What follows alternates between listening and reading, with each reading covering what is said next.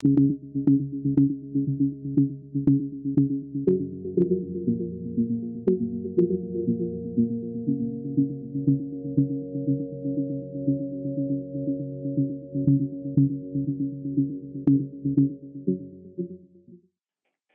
and thank you for joining us today on the Percolata podcast. I'm Greg Tanaka, founder and CEO of Percolata, and today we're interviewing a seasoned retail executive, Craig Levra. Craig Levra led Sport Chalet from 1997 until May 2015. Initially as president and chief operating officer, he was elected to the board of directors in 1998 and as chairman and CEO from 2001 until the sale of Sports Chalet. Under Mr. Levra's leadership, the company grew from 18 to 55 full service stores, generating over 400 million in annual revenue with 3,000 highly trained employee experts and 1,000 product vendors serving 2.7 million customers. He led the transformation of the small business into a successfully public traded NASDAQ traded specialty retail focused on utilizing technology to deliver second to none customer engagement. Strategic initiatives initiated by the company during his tenure include the implementation of an enterprise wide ERP IT platform, SAP, the opening of a new distribution center with a new warehouse management system, implementation of CRM. During his tenure, Sport was twice named one of America's best 200 small companies by Forbes magazine, and based on its ability to deliver against consumers' needs and desires, was ranked as nation's most desired retailer in the U.S. by Kanbay Research Institute. In addition, Sport earned the ICSC Silver Award for Outstanding Customer Facing Store Design with the opening of the company's next gen concept in downtown Los Angeles. Craig, welcome to the podcast. Thank you very much. So, Craig, how were you able to transform Sport Chalet from a small family business to a large, successful retailer? Well, we undertook a no- number of initiatives when I joined the company. We were we were relatively small. We had gone public a few years earlier, and uh, highly entrepreneurial, centered on customer service and customer engagement. So the underlying culture was very strong. What we lacked was uh, really data and technology to lead us to the next level and get on to high speed growth. One of the first steps we undertook was to engage in strategic planning to understand our system's capabilities and needs, uh, really begin to synthesize processes, and look for ways that we could drop dollars to the bottom line while increasing engagement with our with our clients and consumers that love shopping with Sport. And that got us down a path of focused growth, selecting the correct real estate, understanding how technology played a role in our customers' lives. Really spent quite a bit of time looking at the level of training and service we were offering our clients and our customers on our selling floors. Did we have the right people? Were they trained to sell very expensive, you know, specialty outdoor and athletic gear? And as we morph the business model to take a leadership position with first to market in performance technology and lifestyle merchandise, and the services to back that up, whether it was ski and snowboard repair or teaching consumers how to scuba dive or lining uh, fishing reels, on and on. We really had to have the best experts on the floor and make sure they were available when, when our clients expected them to be there. So a lot of heavy lifting, but all in all, a great deal of excitement and fun, and, and the numbers results speak for themselves. Interesting change, right? Um, because you know the idea was, well, you don't need a brick and mortar store; you just buy everything online; it gets delivered to your door. Why have these traditional, uh, no, traditional pure play online retailers opened brick and mortar stores? Well, I think I think everybody realizes, everybody in, in retail that touches a consumer today realizes there is some physicality, right? It has to be there. Uh, there's a great book that a that a, a, board member wrote that I think everybody would enjoy reading. I certainly did, named "Free, Perfect, and Now" by a man named Rob Rodin. Uh, the challenge he presented was uh, today's customers want products or services free, they want it perfect, and they want it now. So when you think when you take those three premises in place and you say what has the ability to deliver at least the perfect, the free part's a little tough, but the perfect and the now, well, nothing means now better than pulling into a store and, and, and, and walking out with an item that you want or need that particular day. The perfect really lies in what, what Amazon's been able to do and, and other great online retailers and the perfection of the delivery of the, of the shopping and the delivery mechanism, right? So everything in this world is becoming a buy button. Amazon is there along with some others. And I think individual consumer behavior, individual customer behavior, nobody wakes up in the morning and says, gosh, I need to go do some online shopping today, or I need to do some mobile shopping today, or I need to go get this, right? It's I need to buy this. And what comes to mind next is what are my best chances of getting it? And, and what's the lead time for the need, right? So it's an automatic click. and it's a simple reorder on a website, great. If it's, hey, I've got to go try something on, or I want to touch this fabric before I give it to a family member as a gift, then that changes the conversation pretty radically. But this channel segregation that existed for so many years inside of most retail organizations, large and small, has thankfully and, and, and with great relief all been merged together so that the uh, experience is agnostic. The brand's got to be consistent across all the platforms. And the experience should be high touch, irrespective of it's in person uh, with a delivery service or from an online uh, perspective. And so that great morphing together of all of these tools and all of these behaviors is really just following where you know customers want to go. So it's going to be obsolete. Obsolete stores will fail, however, and online will continue to grow, but it won't grow forever uh, unless it continues to morph and change, which it is. And so it's it, it makes retail fundamentally exciting because you really are dealing with individual consumer behavior. That kind of adds more pressure to what happens inside of a particular store, right? There's never been greater pressure on on retailers today for cost control than there is right now. Margins are getting squeezed.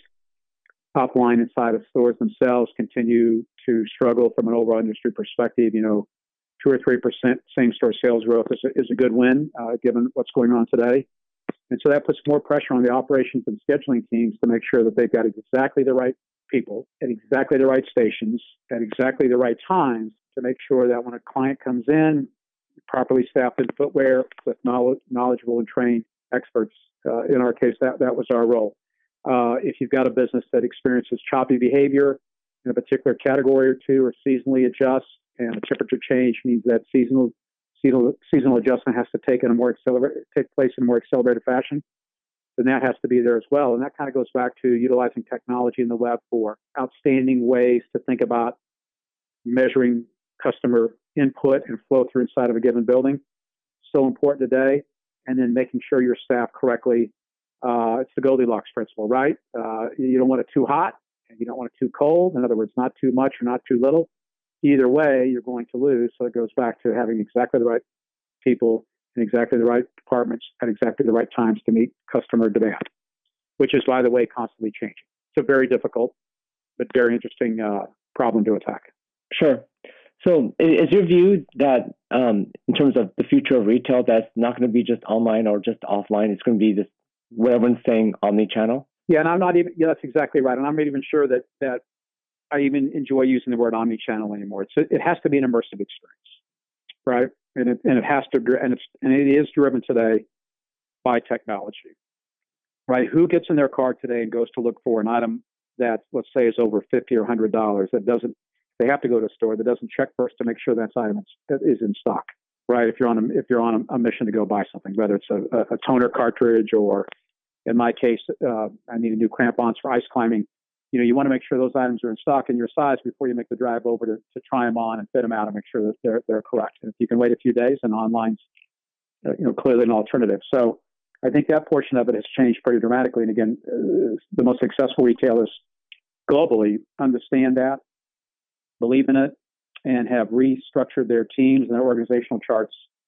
uh, to make sure that that happens. Uh, one of our executives at National Retail Federation, Vicki Cantrell, has written a, a brilliant white paper on the study uh, two years ago about how retail organizations have morphed and changed to uh, elevate the role of mobile and digital marketing and merchandising within organizations, and in many cases now lead the organizations or the stores teams.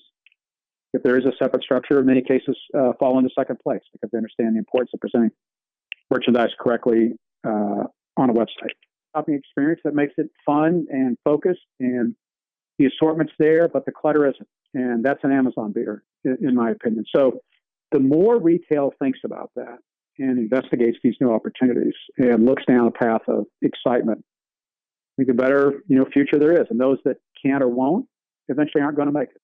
So, so Craig, as as we uh, think about the the changing landscape in these physical retail stores and, and, the, and the role that they're playing, what what role does the sales associate play? Um, you know, typically labor is almost half the operating budget for most retailers, and so it's a pretty big line item. And, and so, what roles do they play in this kind of evolving landscape? so you're right. It is a big line item. It's occupancy and, and, labor expense are the two major expense lines. And at every board meeting or every uh, executive meeting, those two are discussed on a regular basis, as all of our listeners know. It depends on the strategy. If your strategy is that you are a a, a, a stack them and sell them strategy, that, that the level of customer engagement other than checkout doesn't have to be there, then then in a sense payroll becomes a commodity and you manage it as such. It takes X number of units to move product from a truck onto the selling floor onto a shelf, and X number of units, X number of employees to check somebody out at the front uh, at the front registers. If the experience is engaging, if you're selling high-end technical services or very expensive product or a luxury environment, that experience changes pretty dramatically, and it can add, you know, countless minutes, if not hours, to an overall selling process and makes that equation a lot more difficult to fundamentally understand and manage. And retailers that span across the country and then have different assortments, even the strategy might be the same, but different assortments or different categories on a by location basis really struggle with this because it can't be a one size fits all attack on managing labor and managing scheduling appropriately. So if it's if the product is high priced, consumers expect knowledge on the floor that's every bit as good as as typically what they have internally. I can explain the differences and features and benefits in a meaningful way, ask the right questions in a meaningful way for those clients. And typically, those are higher priced associates that may or may not be on commission that have earned the pay, uh, arguably, given their level of training and expertise. And that presents one set of challenges. And then there is a different tier where, again, it's more self select and self serve, where you have a different level uh, of, of engagement that's expected by consumers. But the other piece of that too, Greg, is the you know uh, um, sales associates' uh, ability uh, to quickly utilize technology. You know, is everybody armed with an iPad? Can every is everybody armed with a mobile? If, if an item's missing or out of stock in a particular size, you have to walk all the way to the front to try to find another location, or from the warehouse or the online store, or can an associate pull out a mobile device uh, do a quick look up and say, you know, we don't have your size here, but we've got the store five miles away. I can have it shipped to your home later this afternoon if you'd like, or we can hold it for you to pick up. That level of engagement, I think, overall really impresses customers. And data suggests that if you're a retailer that's out of stock of a particular size or color, and you have the ability to instantaneously find it at another location and complete the sale in the store, even though the product isn't physically available, the average order value actually improves by more than 10%. To say nothing about how happy that customer is and how often they'll come back. Sure, that, that makes a lot of sense. so it sounds like in these kind of experiential situations where the, the sales associate is really, you know, better trained and is supposed to help educate customers. How does a retailer evaluate these kind of employees, and how do they know who to staff on the selling floor at any given time? Well, every company does it slightly differently. I know one of the ways that we've seen it done the best is going through a series of, of, of, of employee training and development workshops that are technically focused. And uh, in our case, it's Sportchalet. We because we use the nomenclature, the home of the experts. Uh, we really had to make sure that everybody uh, on our floor was an expert. And so there were 35 separate certifications to become a certified expert in a category, many requiring hands-on tests, certification proof. A lot of what we sold could get an individual killed if the gear or the instruction wasn't correct. So it was extremely important to us, and those series of tests and clinics and networks were driven at a very high level, and, and we had a 30% failure rate. Right, think that, that that employees wouldn't pass their test on the first time by, by a tune of 30%. So we made it extremely rigorous and extremely difficult. But when they were through it and done, then we had recurrent training and, and took it forward. And I think you think about any high touch service environment. So if you're in the automobile uh, parts industry and part of that component is automobile service and you have every type of car, every make under the planet rolling in for some kind of service, that's a different level of training that, that you know is required and, and, and puts pressure on those organizations.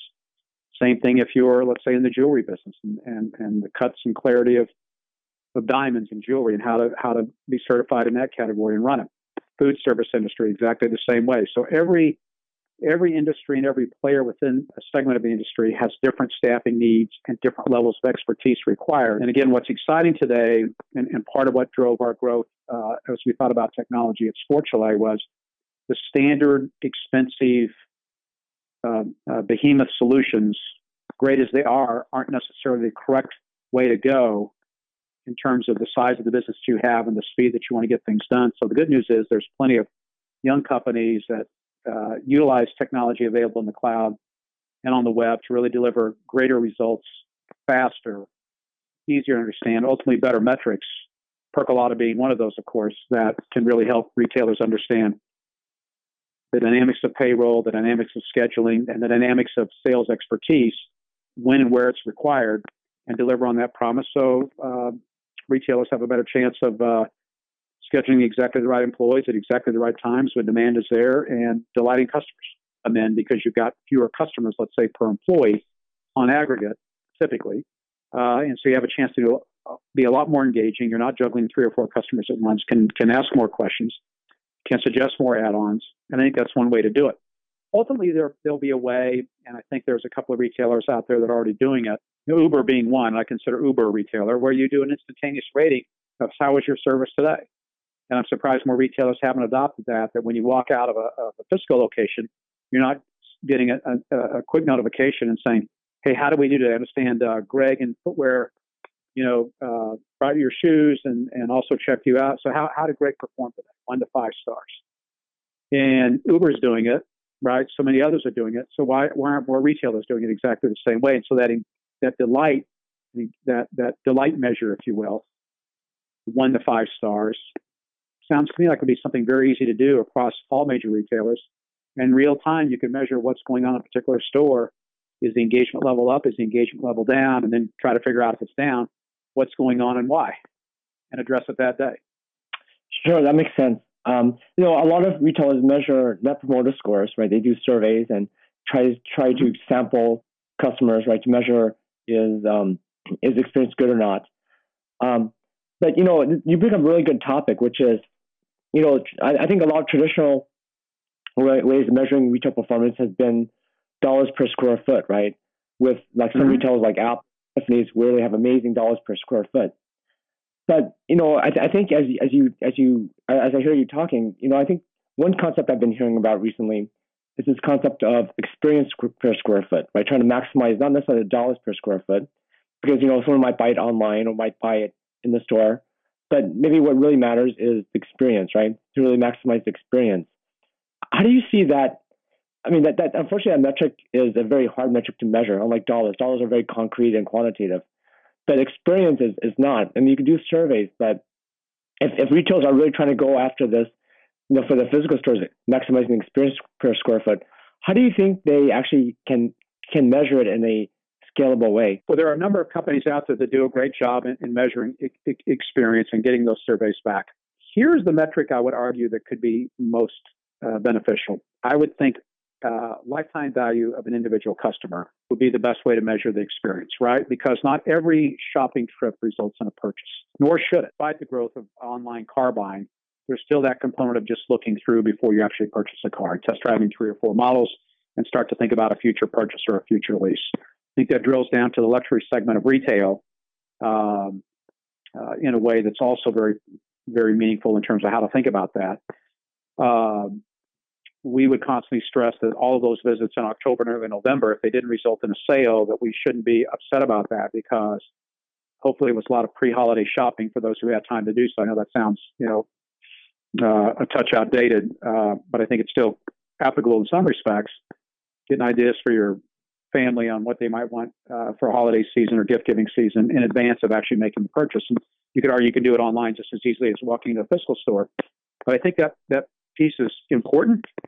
There are multiple companies out there that do a great job on customer surveys, uh, both real time and after the fact. And I think there are ways uh, to think about that overall. And then we have this wonderful uh, uh, engine called Yelp that uh, allows everybody to express their pleasure or displeasure real time and uh, another way of measuring overall engagement and how an individual service or, or retail provider is delivering on that engagement. Yeah, I've, I've heard of some retailers where they, they'll come up like with composite scores of using Yelp ratings, Net Promoter scores, you know, a secret shopper, uh, mm-hmm. um, and, and, and come up with a composite score for stores. Do you see that to be coming more prevalent um, in, in physical retail? There's no question about it. Physical and online retail both, right?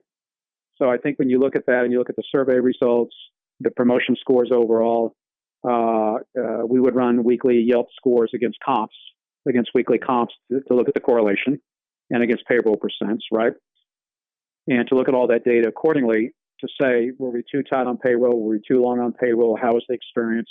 You know, were we spot on right or not?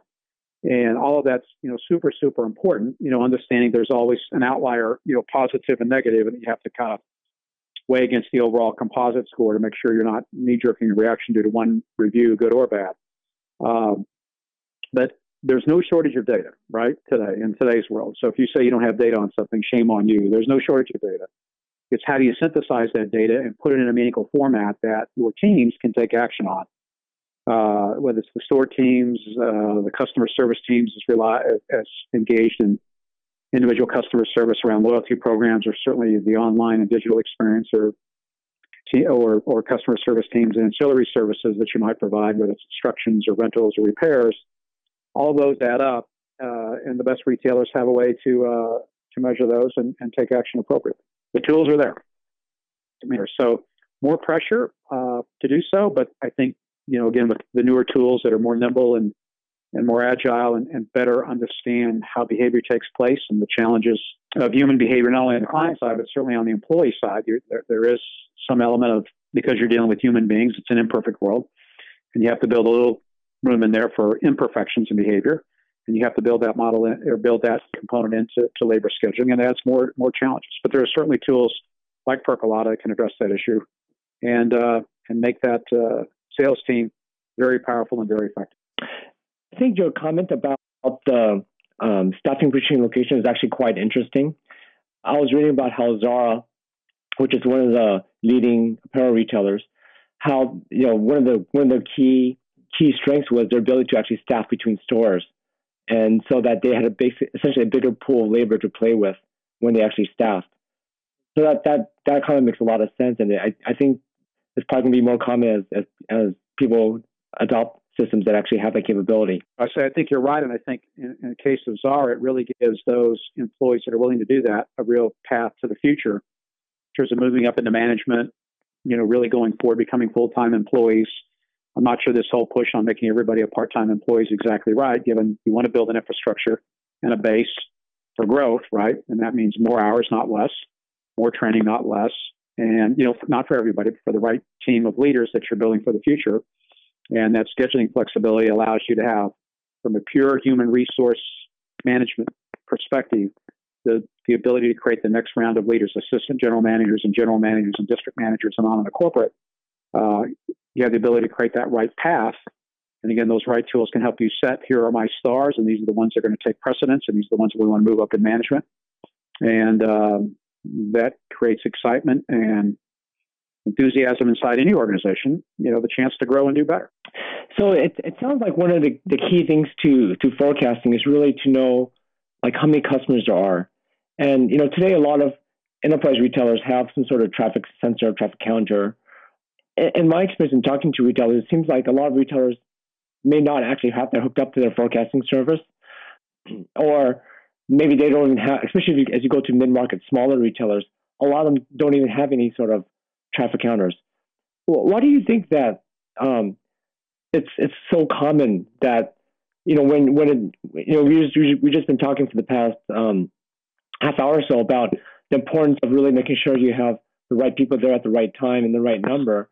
But so many retailers actually seem to not actually have that like the complete loop, right? Where you know you know how many customers are, you feed that into forecast, then you staff against that. Why do you think it's it's even in this day and age, 2016. Why is it so so common, especially among the the small and mid market retailers? For them, it's difficult for them to actually have this kind of complete loop, um, so that can really provide the best customer service.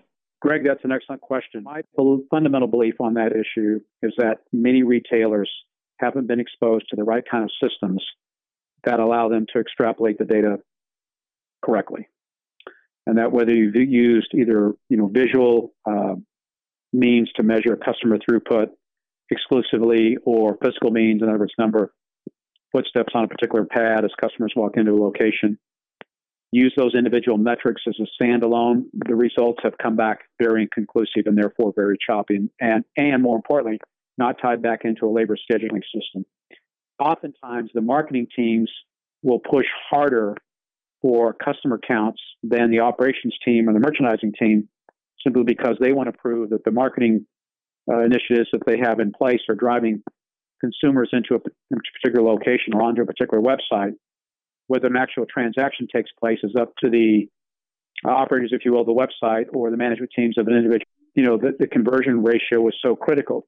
And when you think about retail, and whether it's whether it's uh, whether it's self serve or full serve or luxury or opening price point, it's a whole lot different than if you're running a stadium, right? Where every consumer walking in has a ticket, a ticket is scanned, uh, you pass through a detector, you go through a turnstile, and you know the exact attendance, right? And you know exactly how many people walked in at any given point in time.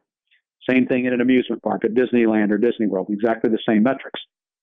So they have arguably a leg up on those uh, of us who are in traditional retail, where you don't have that individual ticket taking experience taking place. A, a whole team can walk in, a whole a group of friends can walk in, a whole family can walk in. You may have one buying unit comprised of two, four, six, eight people. They're going to buy one thing or collection of things. And how do you amalgamate that group against an individual who walks in? And, and typically, because retailers have only gone down one individual measuring piece and not tied that back in correctly to scheduling or to the operations portion of the business, operating metrics, the results have been inconclusive and choppy, and hence the enthusiasm isn't there in the way you think it might be. That has a high degree of, direct consumer penetration as does sport. And I'll give you an example. If you visit a Bed Bath & Beyond, you think about Bed Bath & Beyond, right? Most of their larger competitors have gone away. So if you're running Bed Bath & Beyond, you're thinking about Amazon, Target, you know, some of the traditional part, uh, traditional department stores, but there's nobody really left, right? That has your model. If you're uh, in the office supply world with the consolidation there, they're down to what one or two major players, and again, Amazon and some of the online retailers. There's nobody left. But you don't any, you can't go to a Kyocera store. You can't go really to a Rubbermaid store. You don't go to a Fieldcrest store unless it's one of the outlet malls. But there's a whole level of engagement uh, at a Nike location with the multiple tiers, a whole level of engagement at North Face locations or Under Armour locations. And online, even more impressive in terms of the brand building stories and the full assortment of product being offered online. So it, it's a different animal entirely, highly fragmented. The vendors, as well as retailers, digital and physical, are all competing for a rather stagnant customer base in terms of number of new entrants versus each year versus those who fall out of the category. And so it's a di- completely different dynamic and arguably makes it a very tough industry to compete against because there are so many moving pieces. Now, the good news is because it's so highly fragmented, there's no clear cut winner. You know, those that operate in the mall, there are winners and losers there, and all you have to do is look at the public reporting that indicates that. Same thing with those that operate larger formats in, in uh, also in mall or in suburban uh, centers, uh, power centers. And then there's a whole, you know, on mountain experience. There's a whole at the ocean experience if you're into stand up paddle boarding or water sports or surf or scuba. And uh, and you know the bicycle industry fundamentally is healthy still at the IBD level, although that's starting to show some erosion. So it's fundamentally different. It's fundamentally more fragmented, and therefore there's great opportunity for those who uh, operate at a very high level of execution and really tremendous risk for those who don't. Either they don't have the right strategy wrapped around best employee utilization and best use of data and metrics, uh, or those who can't accurately and convincingly chart a course towards the future and push that organization forward um, towards that future.